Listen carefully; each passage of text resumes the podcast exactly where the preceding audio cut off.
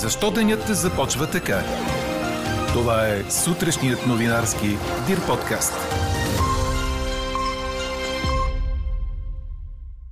Защото експертните разговори за бъдещи общи политики продължават. Днес бистрият темите здравеопазване и образование.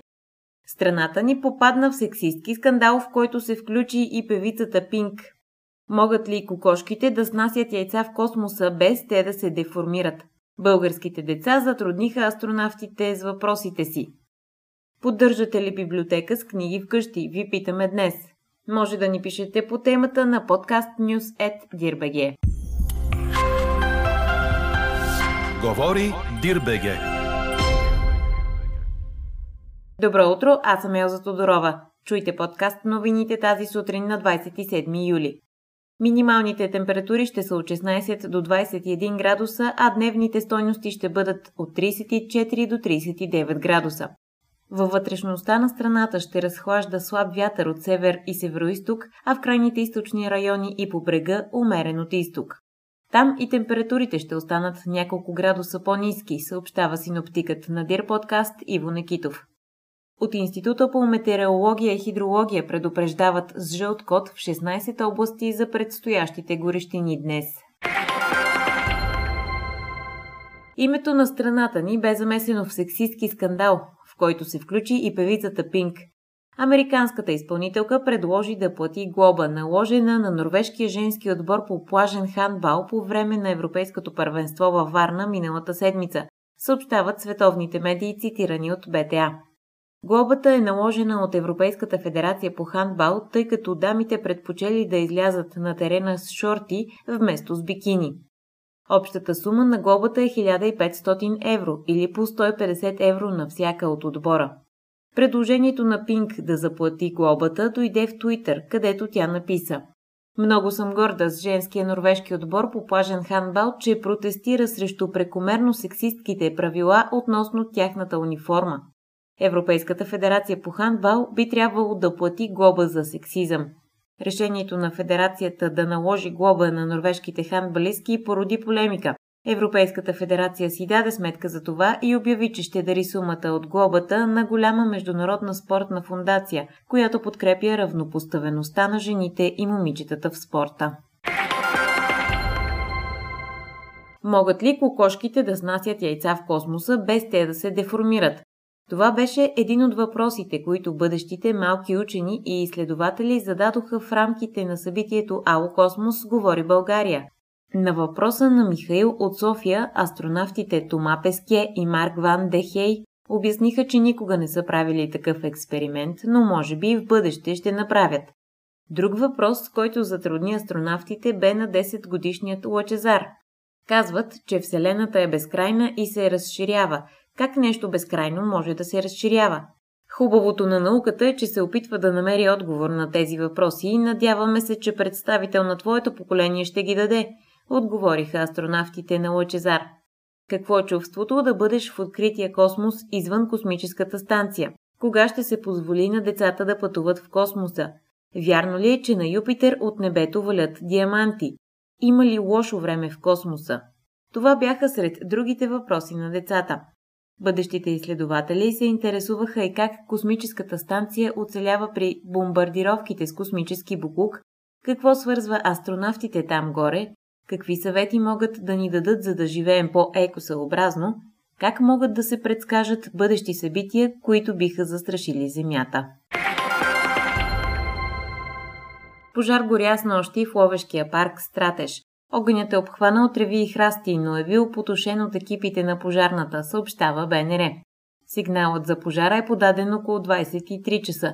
На място са пристигнали екипи на пожарната, които са загасили пламъците. Няма опасност за хората.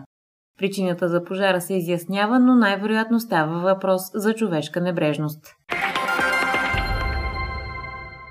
193 са новите случаи на коронавирус у нас за последното денонощие. В болница се лекуват 729 пациенти с COVID-19. 73 са в интензивни отделения.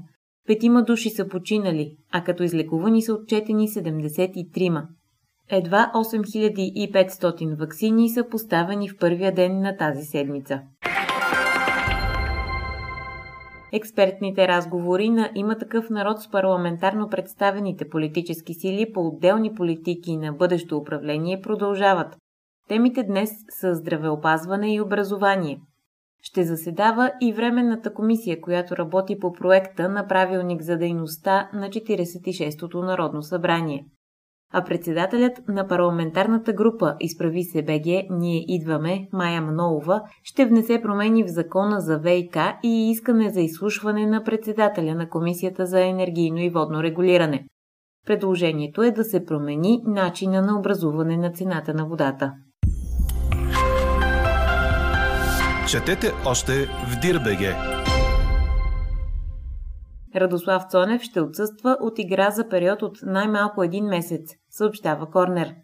Капитанът на Левски се контузи по време на столичното дерби с Славия в първия кръг, което сините загубиха с 1 на 2, а травмата му в дясното бедро е по-сериозна от очакваното. Полузащитникът има разтежение и ще се нуждае от най-малко 5 седмици, за да се възстанови напълно и да бъде отново на разположение на треньора Живко Миланов. 26-годишният Халф се завърна на Герена миналата година, но рано през сезона се контузи и отново бе извън игра доста време. Цонев дебютира за Левски през 2011 година, а след това игра още за Ботев Враца, както и за италианските Лече, Витербезе и Монополи. Чухте сутрешния новинарски Дир подкаст. Подробно по темите в подкаста четете в Дирбеге. Какво ни впечатли преди малко? Общината в Ардино ще кандидатства пред ЮНЕСКО за включване на емблематичния дяволски мост в списъка на световното културно и природно наследство, съобщава БНР. Каменното съоръжение е построено през 14 век и е било една от основните пътни връзки на Родопите с Беломорието. Той има уникална архитектура, а легендата разказва, че във водата под моста се оглежда дяволът. Всяко лято районът се посещава от стотици туристи и една от предпочитаните дестинации в страната. В момента там се изграждат кълдърмена пешеходна пътека и две чешми са средства по програма за трансгранично сътрудничество. А какво ще кажете за това?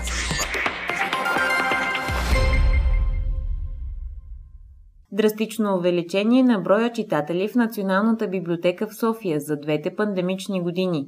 През 2020 те са били с 6000 повече в сравнение с предишната година. А през първото полугодие на 2021 отново има впечатляващ ръст от 16 000 на над 20 000, казва пред БТА доцент доктор Красимира Александрова, директор на културната институция.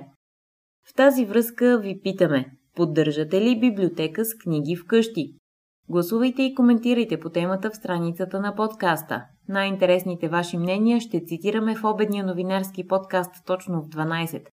Ако желаете лично да споделите мнение по темата, да изпратите новина или да предложите идея, пишете ни на имейл podcastnews.dirbg като оставите име и телефон за обратна връзка. А ние четем и приветстваме всички ваши отзиви. Слушайте още, гледайте повече и четете всичко в Дирбеге.